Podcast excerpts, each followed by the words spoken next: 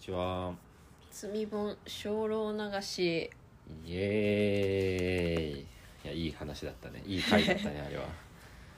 ゆる言語学ラジオみんな聞いてますか、積積んどくを流すもう捨てます と引き払いますというのをエンタメにしたっていうのはね、うんめっちゃわかるんですよね読んでない本についてめっちゃ喋ってたじゃんうん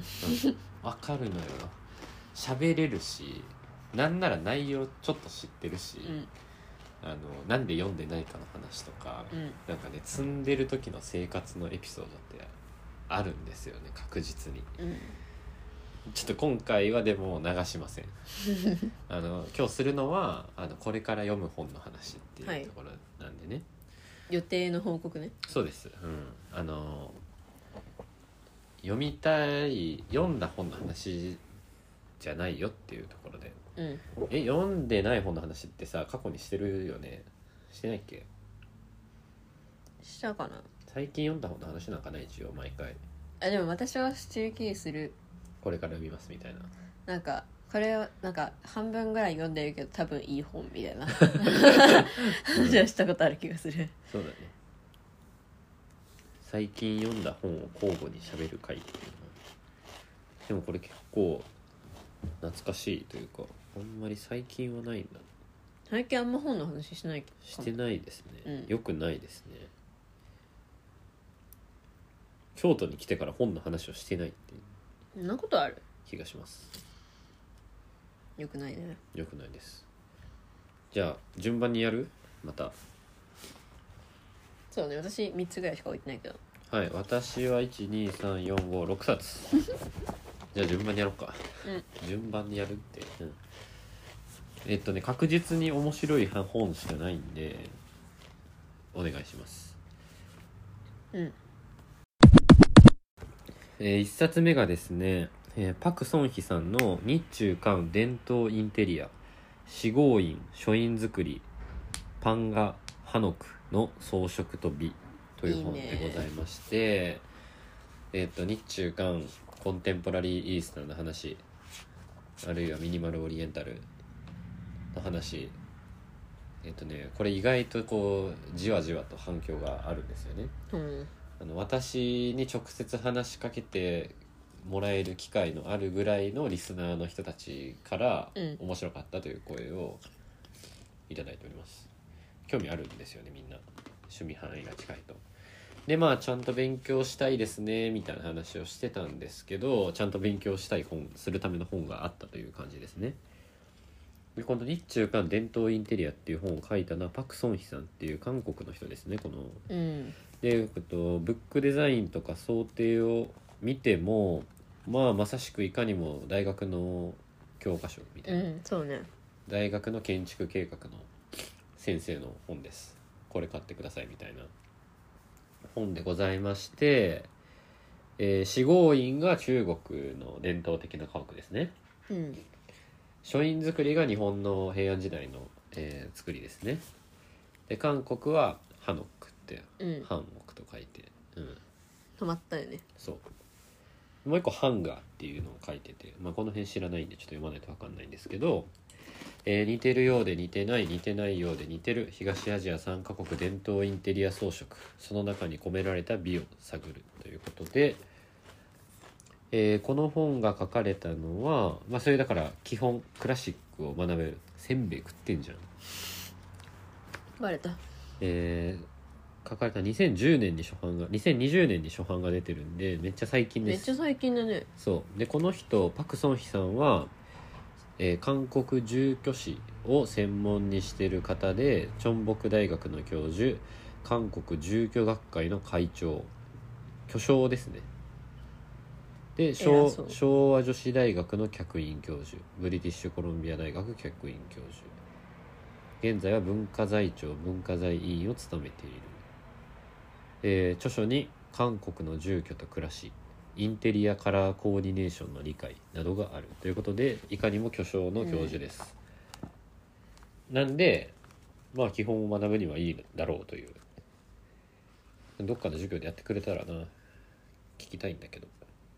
という感じはしております中身はパラパラましか見てないんですけどまあいかにも教科書という感じで図版図版とか写真も多く、うんえー割と体系的に求められているような印象がございます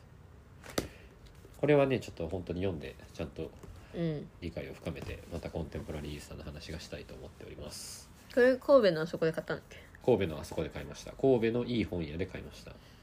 名前忘れちゃっ元町のた元町の海側のね千千三千三数字 の一ゼロゼロ三となかんだそれう千三ねん、また後で千三で買った本出てきますここ良かったね千三行ってみてください続きまして交互に行かなくて私いいですかどうぞ6冊だからじゃあ2121 じゃあその千三で買った本こちらですかねうんこれいいね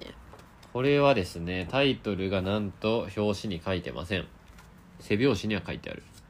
えー貨物貨物船で太平洋を渡る玉木秀俊さんの本ですね、えーいわゆる自費出版というかこう出版社がないないですねうん人人にしてはでかいし写真うん綺麗だし、なんかブックデザインもすごいしっかりしててですね、あの私本出したいなって思ってるんですけど自費出版で人というかねそうんの、うんあのあこのぐらいのサイズでこんな写真ぐらい入れて作れたらすごいいいなっていう参考にもついでながらなっておるという本ですねうんうんでこれ1000円だったんですよでジンって高えじゃんうんなんか薄いちっちゃいので1000円じゃん大体うんこれなんかしっかりしてるねちゃんと背もあってねこ元取れてんのかなうね表紙とね裏表紙ねフルカラーでねすごいいい写真なんですよでこの本なんどんな本かっていうと「貨物船で太平洋を渡る」っていう本なんですけど、うんこう東京じゃないおん日本からオーストラリア行ってグアムとかも行ってみたいな横浜港かうんなんか横浜からオーストラリア行って横浜に帰るみたいな貨物船でうんうんで貨物船ってね乗れるらしいんですよねあのなんと長距離フェリーや海外航路を走る貨物船への乗船でこれでそのそういう体験をした著者がどうやったら旅行行けんのかな旅行費用いくらとか何日かかったとかどういう手続きした健康診断したとかっていうのをめっちゃまとめてる本当ブログでありそうみたいなうんブログで書いたら本にしたくなったみたいな写真もすごい綺麗だしみたういな、んめっちゃ写真いいわめっちゃ写真がいいんですよ青みがかっててで私もこの1週間ぐらいとか3泊4日とかそういう旅のエッセイみたいなのね観察のエッセイみたいなのをこう書書きたいなって思ってタンブラーでしこしこ書いてるんですけどあのこれもなんか淡々とねこうレポされるんですようんちょろっとだけ読んでるんですけどまだ全部読んでなくてうん餃子の日は嬉しいとかなんかそういうの書いてある、うんこういうこう淡々と自分が経験したことをちゃんと美しく本にまとめるっていうのはすごくねいいなと思いましてうんうんなんかね真似したいなと思うような本ですねこれもねその1003で買いましてジンがねたくさん売ってたんですよ結構なんかさうんあの最近その個人商店系の池本屋みたいなさ、うん割とあるけど、うんその中だと大きめだし大きいは幅も広めだったそうなんですよ気がする結構そのジンみたいなインディペンデント出版ムーブメントみたいな本屋さん行くしそのトレンドもなんとなくで追ってるから本屋さん行ったら結構さ自分が行くジャンルって一緒じゃん本屋がうんう違んったとしても、だからなんか純粋にあの初めて見たこの本みたいな体験って割とそういうインディペンデントな本屋より超大型書店の方がやっぱりあるなみたいなのあるわけですようんこう丸善純駆堂大阪の行ってぐらぶらぶら歩いてる方が見たことない本に出会えるわけなんですようんでもこの千さんはよく似たジャンルの本とこ棚に行っても見たことない本が結構あっておってなったんですよねっていうのがすごい楽しかった体験でしたねしかも超古い本とかもうん古本もあったしこれねおすすめですなんか本当ノート書いたりとかタンブラーとかブログ書いてる人みんなこれしてほしいななぜこなのら人もあごめんうん、なぜなら私はノートを1回は読んでも2回以降は読まない から本を読むこの人行く前にさめちゃめちゃブログを読み込んでいったみたいなさっきちらっと見えたけどうん人のうん人のこの辺とかそうねまあ読んだんだろうなってそいううだよなアウトプットっそうだよなっていううん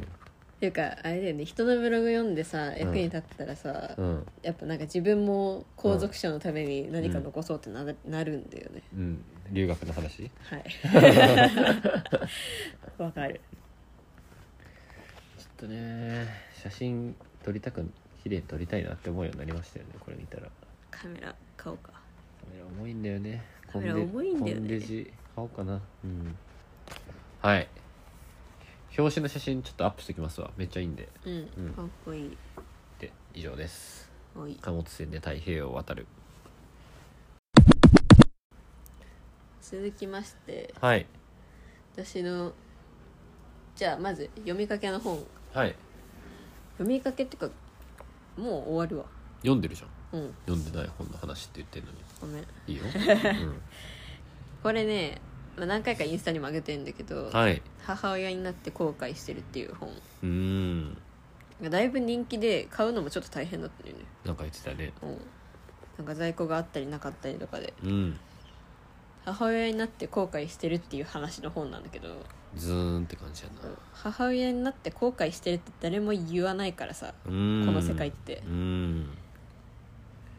なんだけどこの中の人たちめちゃくちゃ赤裸々に言ってくれてるから、うんなんかもうこんな話聞いていいんですかみたいうな、だんってもうなんならテンション上がるなんかね、うんある種救いそうそうそう、んなんかその子を持つまでのプロセスがさ、うん大体あのざっくり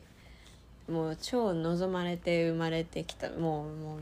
みんながあなたのことを望んでましたよみたいなはいウェルカム出産がさはいできちゃった系はいなんか大体それだと思ってたんだけど、はいそんなわけないんだよねはなんかそこの解像度の高さとかあ、うんうんまあ望んではいたんだけど、うんまああれやこれやあってとかさうん周りが望んでて自分だけ欲しくなくてとかうんまあいろいろ状況あるわけなんだよねそらそうそうそう人の数だけそうありますそりゃそうなんだけどそもうそっから見えてこないじゃんはいはいはいはいなる前のところうんでさえうんそこら辺があの自分が見たかった解像度でうん書かれてるんで、うん超面白い良きはい誰が書いてるんですかこれは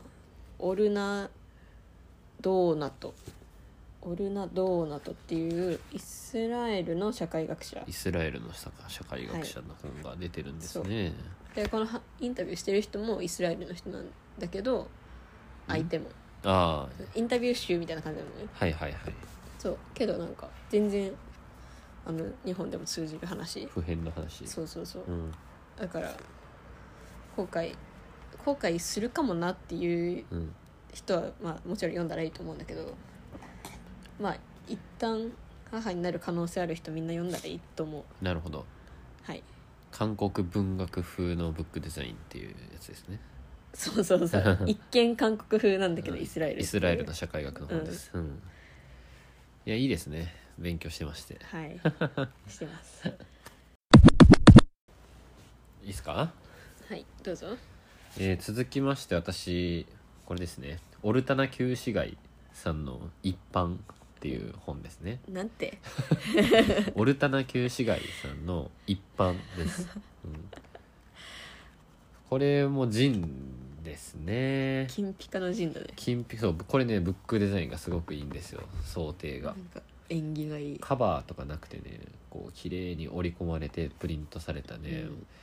えーコンパクトな B6 ぐらいのサイズのジンなんですけど、まあ、ジンまあうんジンか本っぽいそう本っぽいんですけどこれねオルテオルタナ旧市街さんっていう人がうんこれ知らなかったんですけど、えーイマジナリー文芸クラブオルタナ旧市街主催ためにならないネットプリントマガジンを作って暮らしています最近好きな食べ物は三原堂の塩せんべいっていう人で塩せんべいしか分かんなかったそうイマジナリー文芸クラブオルタナ旧市街これももうもはや何を言ってるの か分かんないであの文芸書なんで、うんこうなんかエッセイなのか雑文というかまあ、うんうん小説なのかみたいな文章が詰まってる本ですね短いでこれねなんとなく雰囲気のあるタイトルが多いですね、うんいいねスプリングフィーバー、シーアン台北、恋人のブラックホール、レトロスペクティブ、美しく混沌、かっこ雨傘について、みたいな。で、これ、なんで買ったのかっていうと、美しいなってブックデザインってなったから、うん買ったんですけど、これが大阪の、その、ドブ、ドブ池筋沿いにある本屋さん。うんチャイ屋さんの上そう良かったですこれもトイでブックスだっけトイブックスみたいなでこのオルタナ旧市街さんのツイッター見たらうんなんかこうネットプリントで不定期ネットプリントマガジンっていうのやってて、うんめっちゃいいじゃないですか、うんうんであの「初中見舞いのつもりの暗くて冷たい2編です」みたいなうんでこれもねまたねいい良さそうなブックデザインなんですよいいねなんかねセンスいいんですよデザインのだから読んでないんですけどまだ、うん読んでないんで内容わかんないんですけど、うん、良さそうっていうしかもなんかフォロワー500人とかそんな感じじゃないそうなんです、うん、ネットで受けてる人よりは少ない、うん本当に得体の知れないそう 本当に得体の知れない人ネットプリントで雑文を書いて暮らしてる人ですしかもネットプリントは収益にならないからさいいね何何者なんだろ何者なんでしょう、うん、オルタナ旧市街さんうそんなそんな単語を名前にするなよそうしていいんだけどオルテナ旧市街さんの一般で本を開いたら「代替可能な都市とあなたの」っていう帯文みたいなのがあっ何にもわからんて何にも分かんないねいいっすね文化って豊かだなーってこういうほ本を見たら思いますねでもそのなんか絶妙なさネーミングセンスもさそうぼ母語話者じゃないとわからないっていうそうのなんか美味しいよねそう楽しんでます日本語をうんこの人も日本語の取り扱いがいい雰囲気ですいいねそう雰囲気って言わない雰囲気雰囲気こういう本もねいいっすねなんかジンをブックデザインで買ったのってなかなかないかもと思ってうんジンだったら何かしらジンとしてというかうんうかん作家さんを知ってるみたいなネットでうん導入で買うことが割と多いの方が割と多いかなっていう印象があってうん本当に想定となんかこの雰囲気醸し出す謎ので手に取ったのは割と体験としてもなかなかないなと思いましたあそうなのもともと知らなかったのちょっと知ってたぐらい、ううんんでも本出したの知らなかっうたんみたいななんか見たことあるみたいうんな感じです読んだら喋ります内容についてすいませんよろしくおだ願いいぶしま喋ったけど今すそう続きまして続きまして、えーバージル・アブローの「ダイアローグ」ですねうんなんか変な本じゃないうん本ですわかるわかる何の本なのかバージル・アブローさんもうスーパークリエイティブディレクターですけど亡くなってしまいましてでえっと金作と言われがち言われそうな、えーバージルのインタビュー集ですねうんを日本語訳にしてまとめた本英語で出てんのかなっていうような気さえしますえ そうそうそうインタビューこの翻訳した平岩壮吾さんっていう人がなんかまとめて企画して出したみたいな感じで見た気がするんだよね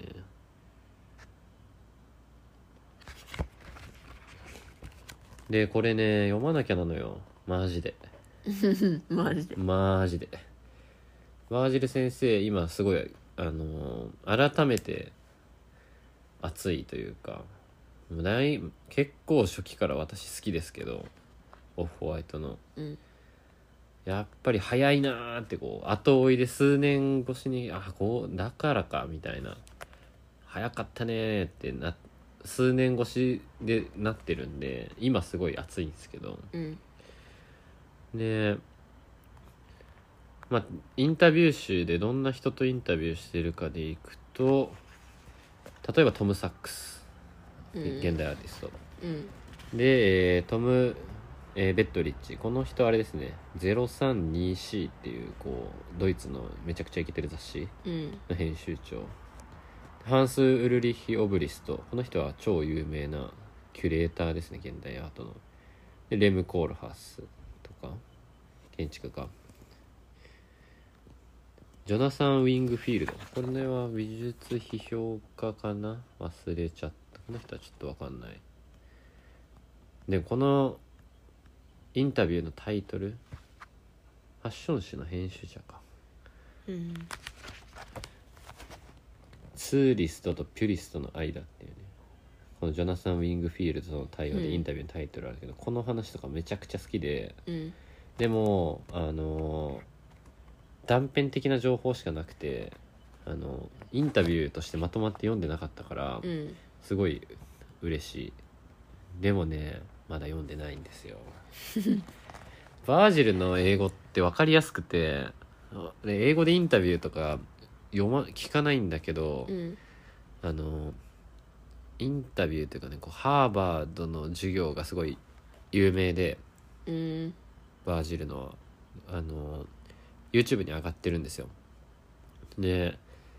バージルのあのまあアイコンといったらこのダブルクォーテーションでさうんこう大文字のさ英語の単語さ囲むじゃないですか、うんうんであれがさあのスライドにも入ってんだよねハーバードで授業してるからうんなんかパワーポイントみたいなの使ってんだけど、あこれ分かるじゃん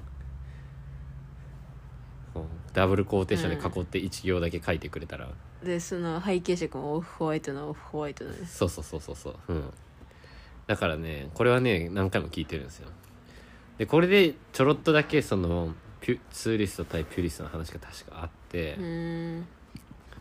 でそれが出た多分インタビューがあるんですよねそうあインタビュー自体は2017年とかうんいろいろいろいろっすね19年うんうんをまとめたやつまとめたやつまとめてくれてありがとうございますという感じですねタッシェンだっけタッシェンで出たんだっけなんかでっけえナイキとあーのバージルなのんか緑のやつねそうそれとセットでちょっと読みたいなと思ってますインタビューも含めてうんうんすごく大事な本です、うん、あ日本オリジナル編集ってやっぱ書いてあるわああほんとうんこれはみんな買った方がいいよダイヤローズそんななんか造反とかされる本じゃなさそうな気するしはいバージル・アブロー・ダイアログですあ、はいツーリスト対プリストって何かっていう話だけちょっといもううんちょっとだけしとくね、うんツーリストは観光客でプリストは日本語で言うと純粋主義者うんピュアな人みたいなでそのファッションとかの取り扱いで例えばピュリストのための商品ってすごいモードな服なわけようんモードを理解しできる人のための服みたいなでツーリストは観光客だからミーハーに受ける服うんこうツーリストとピュリストの間というかどっちもに評価されたいっていうのがバージルが取った立場というか作戦なわけですよ。でそのルイ・ヴィトンを改革したりとかオフホワイトで T シャツも売るしなんかこうテイラードみたいななんかミラノコレクション出たりとか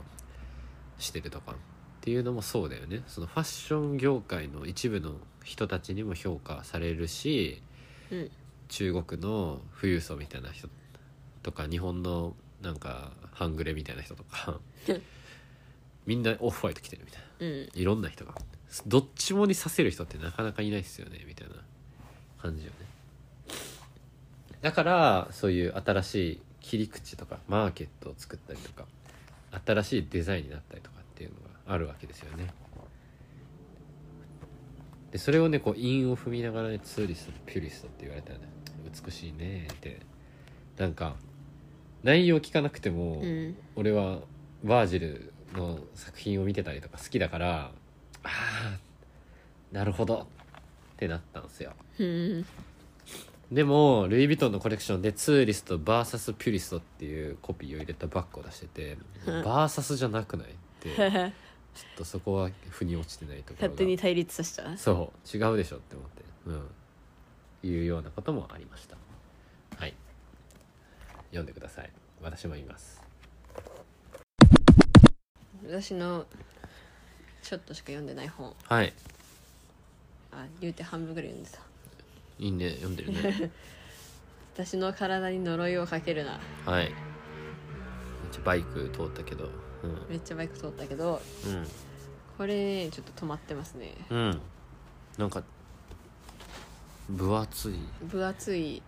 怒ったおばさんが表紙にいるけどリンディ・ウエストさんそううんこの人なんかコメディアンらしくてはいコメディアンじゃないコメディアンじゃないわ え全然嘘全然嘘 なんなんでか嘘つくんですかライターかなうんうんだったなであのまあいわゆるプラスサイズみたいなうん100キロとかそんな感じの102キロが書いてるね、はいっていう体大きい人なんだけどはいまあつまりあの人の体に口を出すのはうるせえっていう本なんだけど、はいまあ、でもこの人の語り口調がめちゃめちゃ面白くて文章がおもろいそうそうそう、うんでまあ経験的にもまああんまりなんていうの私は太ってる方ではないからあるあるとは全部にはならないけど、うんまあでもそのなんか体型に言及されるうざさみたいなのがめちゃわかるから、うんそういうのをあるあるって思いながら、うんこのこの人の勢いのいい文章で吹き飛ばされるみたいななるほどこ感じでれ何で知ったんですかこれは、まあ、それこそフェミフェミ棚によく置いててああ岡田育さんってあれだっけ今この帯をうん岡田帯一は文を書いてる人ミュージカルオタクっていうことしか知らないけど違うかミュージカルオタクなんだだと思うよリンディ・ウエストさん作家評論家コラムニスト脚本家イギリスのジェーンスーイギリスイギリスじゃないアメリカアアメリカだと思ってるメんリでカすかうんなんでイギリスって言ったんだろまあでもそんな感じかもねうねうんジェンス的脚な本家じゃなかったっけなあアメリカでしたすいませんうんあコメディアンや活動家としても活躍してるって言ってるよあ合ってたま合ってますあでもその前半のとこはあのライターとして仕事してる様子がなるほどあった文章が面白いなんか勢いがあるね勢いがあるうん 勢いって大事よ文章本当に勢いあるんだけど結構分厚いから確かに勢いで読むには長いなそうちょっと失速しちゃったね私がなるほどまあでも母親になって後悔して終わったらちょっと再開しようかなって感じズーンとなる本を読んでますよそうまあそのズーンとはなんだよああうんユーモアでもあるそうねなるとうぜーってなるはいはいあと2冊、うんえーっとこれ読んだ本です読んだよね 電車で読んだ本、めっちゃでかいけどうんえータトアーキテクツの島田洋さんの「住宅」っていう本ですねうん洋島田ハウジーズ島田洋さん建築家で神戸の建築家ですごい好きな人なんですけど住宅作品をまとめた、えー作品集ですね GA っていう建築雑誌からまとめられてるうんで最近その島田洋さんがせタタトアーキテクツが設計した住宅のに足を運ぶ機会がありましてですねうんでその直前にこの本が出版されたのでちょっとこうこれを機にガッとこうタイムラインで作品を追って何がいいのかっていうのを理解していこうと思ってそれでですねあの全然仕事で本を読むことができずその家に向かう行きの電車でこう勢いよく読みました、このでっかい本をね持って行ったんだよねまあ、普通のサイズではあるね、うんで結構これ読んだからその島田洋さんの作品の建築作品、まあ、空間的な面白さというかすげえなっていうポイントが理解できたっていう感じがあってですねよりその今までのなんとなくかっこいいな綺麗だなみたいなうんうん感覚より割とすごいなってことしてますねっていうのが理解できたんですけどほんほんちょっとその話すると終わっちゃうんで読んだよっていう話をしますね。うん詳しくはインスタにポストする詳しくねあのつ10 7ツイートぐらいしてるからちょっとそれをじゃああー貼っときますわしてたね連続ツイートそうそうそうインスタにもちょっと写真撮ったらポストするわそのままうん貼って、結構ねいいっすよあの神戸の建築家で神戸の山の上の方とか神戸のニュータウンオールドニュータウンって言われるような周りは築30年とかのその第1期のニュータウン開発の時うんに建てられたニュータウン街の宅地で新しい新築のこ戸建て建ててたりとか、うんうんその北節の方とかで大阪の、えー割とエッジーなあ住宅を作っててで僕が結構その個人的にその神戸のニュータウンの方とかにはすごい、えー遅延というか遅延はないんだけどまあその感覚を知ってるというか。うんところもあるあったりとかその不動産の仕事をしてたんで北節の暮らしというか生活様式みたいなのもよく知ってるんでで一方でこう、えーマンションとか駅地下とかそういう、えー価値観っていうのも知ってるから、うんうんその北節の宅地で割と僕と世代が変わらない人が超特徴とんがった住宅を作るみたいな、せうん建築家に頼んでみたいな暮らしこんな暮らしもあるんだあるよな空みたいなすぐ近くにみたいなのがねすごい新鮮に広がってねせ視界がうんそういう面白みもあったんでちょっと喋ると結構長い住宅の楽しさだけじゃなくてその今までこう建築語る時って建築の面白さとか建築史における凄さみたいなうん話になったけどこう今この時代にその東京とかじゃなく関西のしかも関西の都心部ではなく、うん郊外みたいなところにめっちゃ金かけてめっまあ金だけじゃないよね時間とかういろんな人生をかけて、えーアトリエ建築家に家を建ててもらうみたいな自分のその人どんな暮らししてんのみたいなどういうし趣味思考生活様式を持った人なのみたいなところでこうもっとこう想像膨らませたくなるようなねえーところをね考えたくなるっていうオープンハウス行った場所なんてさどうやって暮らしてんのって思っちゃうよねその超そんな山奥とかじゃないようん普通に住宅街、うんうんでもお俺今その京都とか大阪の北区のとかに住んでた時住んで最高ってなってるから、うんでも住宅街かつもう都心からも遠いうんかつ古いみたいな駅もないみたいな駅もないみ たいなバスみたいな最寄り駅から家は立派よみんなうんうんでもどうやって暮らしてるどこに仕事に通勤しててみたいうな、んもう分かんないうんうんこで中高とかの時はそういうとこに住んでる友達がいっぱいいたのよ、う俺はんいたのに今はもう分かんないってなっちゃって仕事した り都心に住んでみたいな、うん価値観として自分の価値観形成がされてでもさなんか分かんないのって良くないしだってそこで暮らしてる人たちはいっぱいいるわけだし、うんうん分かんないのは良くないしあのなおなおのことというかその島田洋さんみたいな人に家を建て建ててもらうというか、うん一緒に家を建てるっていうことに関しては羨ましいとかすごいとかっていう思いもあるしうんおもろい人なんだろうなみたいなうんそういうところの価値観っていうのにはすごい可能性というかこう自分が見えてない楽しさとか生き生きと生きがいとかうんみたいなものが絶対あるはずだから話を聞きたいとか考えたいなみたいな今郊外にそういうアトリエ建築家の家を建てるみたいなって思わされた体験でした。そうねうん大体この島田洋住宅のさ住宅建ってる人のさ、うん文章を読んだらさなんかこういう住宅の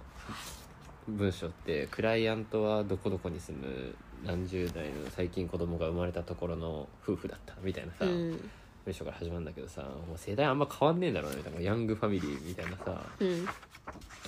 人たちがクライアントでさ、いや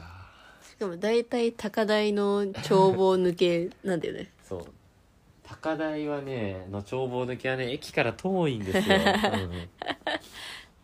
建てるよしかも高台の眺望抜けの新築マンションじゃないのようんニューハウスメーカーの住宅でもない島田洋の家なんだよいやー素晴らしいと思いますよ本当に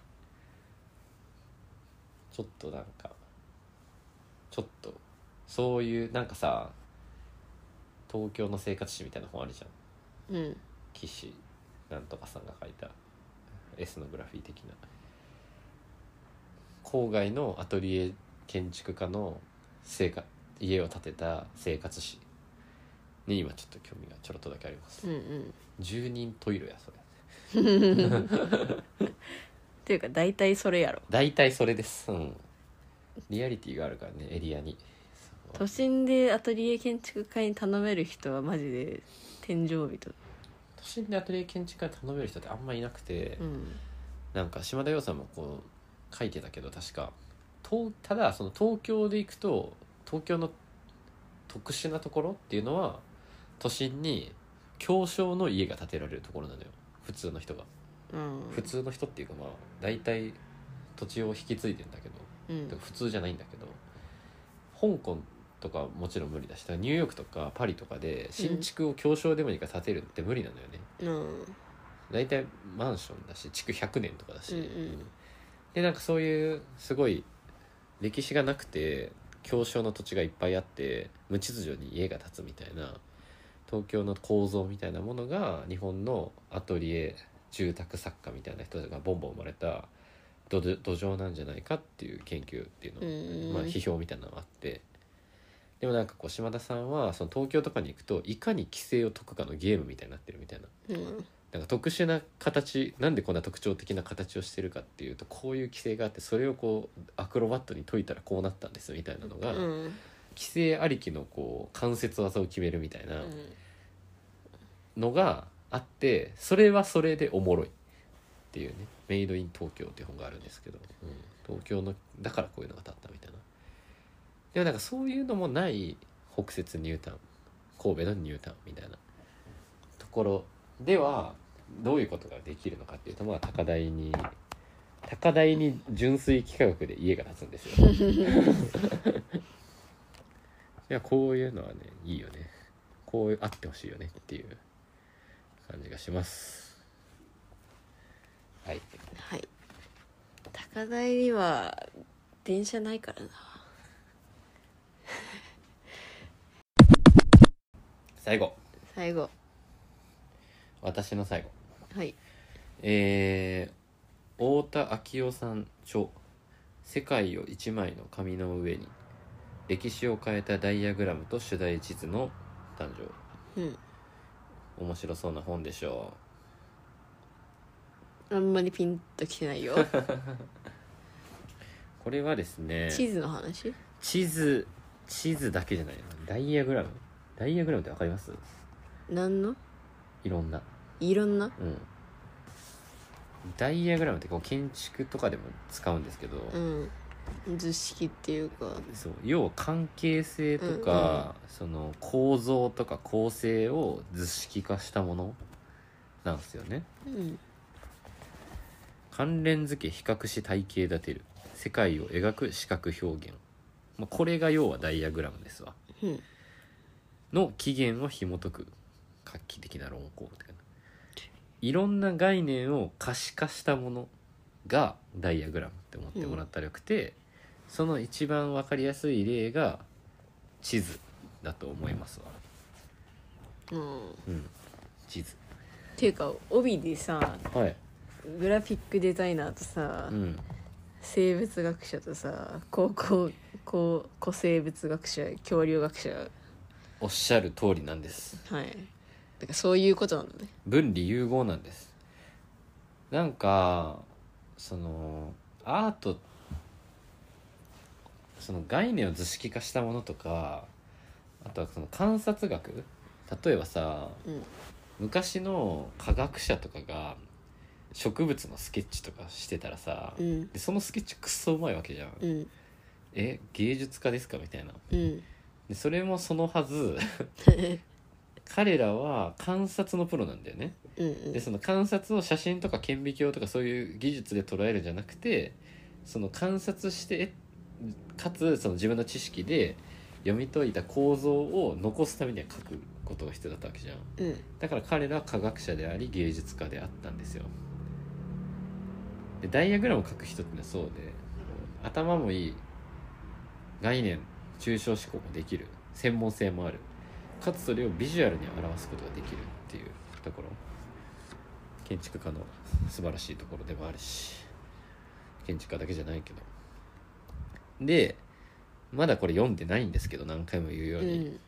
何回も言うように読んでないんですけど歴史を変えたダイアグラムと主題地図の誕生っていう歌い方を見てかつ中をパラパラ見てるとうん分かるんですよ記憶を、えーこの地図がなかった時代とあった時代のことを思うとうん誰か一人が南極の存在に例えば気づいた気づくわけですよねうんそしたら南極こう今得られる情報だけを頼りに南極をの地図を書いたりするわけじゃんうん形とかそしたらそれがの地図が存在する世界と存在しない世界ではなんかありとあらゆる行動とか思考とかが変わると思うんですよ南極ない概念だったらあ航路こうしようみたいなのが、うんおいおい全然違う話がみたいな話になったりとか南極があるあ南極うん誰の土地それ我が国国が今すぐ占拠するべきではないかみたいなとかうん例えば、とかその伊能忠敬以前以後以前以後です伊能忠敬には北海道はなかったなぜなら本州をこう端から端まで回れてきたみたいなそう沖縄もないみたいなそのこの、えーそういうテーマを描いた歴史なんかうんだからその科学者とか古生物学者とかアートディレクターとかいろんな人がそれを語ってるわけですよね。うんうんまあ、今で言うとインフォグラフィックとかそういうのもあうんあったりするけど、そうねうんえーまあインフォグラフィック的な美しさの話っていうよりはこれはやっぱ歴史的な論考、うんえーとしての読み解きになるのでうんその一枚のビジュアル表現が生まれることでうん世界がどう変わるのかみたいなうんうん話にすごくロマンがあるわけで、うんそれが書いてある本だと思ううんだと思ってる読んでないからなぜなら読んでないからですまあでもそうだと思いますインフォグラフィックとかうんダイアグラムとか好きなんですでもなんか電車の路線図とかが入ってないのが意外だなあももうちょっとと古い気がする確かにこれに入ってんの太田明夫さんは何者えーデザイン研究家デザイナープログラマー武蔵野美術大学視覚伝達デザイン学科非常勤講師ダイアグラムデザインやコンピュータープログラミングを使った視覚表現を教えるうんちょっとこれも読んだらいっぱい話したいことが生まれそうな本です。ちょそれで思い出したんだけどさ、はい。この前なんかブックカフェみたいなとこで見た読んでないんだけど、うん面白そうだったやつで「アメリカ道路誌」っていうやつがあって面白そう。いいじゃん。いいタイトルだし。そうアメリカ連邦交通省道路局編 でうん。なんかこのなんていうのここあらすじみたいなうん。帯文、帯文というか、えーっと、背、背拍子。背拍子じゃない。表拍子なんだペロっっけ。てゆる言語学ラジオで。表紙裏アジテーショ ン。表紙裏。うん。そうなんか道路誌を追うことはアメリカの交通誌とも言えて、まさしくそうですそうね。で有料道路が川の汽船に食われて潰れ、うん。船会社は鉄道に敗れて、うんその鉄道も貨物誘導のサービスの低下でトラックに負けて再び道路の時代が来るとうか、ん。めっちゃ面白そう。面白そうじゃんうん。読んでないけどこれでもさ、うんなんで手に取ったのあんま、関心とは違うじゃんめっちゃ面白そうだけどどめっちゃ面白そうじゃんうんなんで撮ったんだろうねいやでも道路誌ってうんあんま聞いたことありそうでないなと思ってないないねう、うんんでまあアメリカと道路ってなんかすごいつながり分かるじゃんうんからなんか分かりそうで分かる分からんようで分かりそうみたいな うん、で撮ったなるほどうんいやいいと思います読みたいいい感じだったよ知らんけどポチろかな 世界を一枚の紙の上に結構しっかり分厚い本なんでだいぶねあの高校の資料集より分厚い資料集よりは分厚いよ、うん、読んでみてくださいはいお前もなって、お前もなうん、お前がな4950円です定価 高級じゃあ私の最後はいこれは本当に全然読んでないえっと「サラリーマンはなぜサーフボードを抱えるのかああツイッターで見たな」うん多分ツイッターとかインスタとかでうわっとなってたけどまさきれいさんのうんこれはねこのまさきれいさんが日系アメリカ人のデザイナーなんですよえー、っとファーストジェネレーションファーストジェネレーションの日本人日系アメリカ人でしょあ嘘そうそうのアメリカ人うんのはず厳密には知らんけどはいでえっと日本のデザイン業界における白人至上主義の歴史と文脈について綴ったうん日英バイリンガルの本ですバイリンガルの方なんだって書いてある、うん本当だねあの A&U みたいな感じのねああバイリンガルだバねイリンガルねうんうんあの確かにその日本の広告ってうんあの白人系のうんあのモデルがやたら使われたりとかうんするじゃん、うんちょっとその問いまだ信用してないけどめっちゃ多い主語でかいなって主語でかくしても支障ないぐらい多いその外国人を使いたいにしても白人が99%だし、うんだしなんかおしゃれ感の演出として白人を使おうとしてるとか、うんめちゃめちゃ気になってるかうら、んそれをその日系アメリカ人の人が、うんまあ当事者うんだと思うけど当と当事者っていうかそのなんていうの違デうザインと人種みたいなそうだね問いっていう、んそうどっちの視点も多分、う持ってるはずだから、うん気になるなっていうのでうん買ったよくリサーチしましたねいい問いだなっていう気はすごいするけどうんうんなんでだったのかなんでなのかと実際そうなのかはすごい気になるなので読んでみま す、はいめちゃくちゃ簡単なうんその粗さで問いを立てるんだったら同じ粗さで答えるけど、うんまあそれは高度成長の時代にアメリカの消費主義が入ってきてアメリカの消費主義に憧れたからじゃないってそういう価値観があるあるからうん憧れの対象としてうん白人の背の高い男女みたいな、 うんうん、のが対象だったんじゃないっまあだとしてて思いもましたっていめうっ感じちゃ引きずるやんとかうーんその辺はちょっとだからうん私はよくわかんない、まあ書いてあるんだろうけど、うん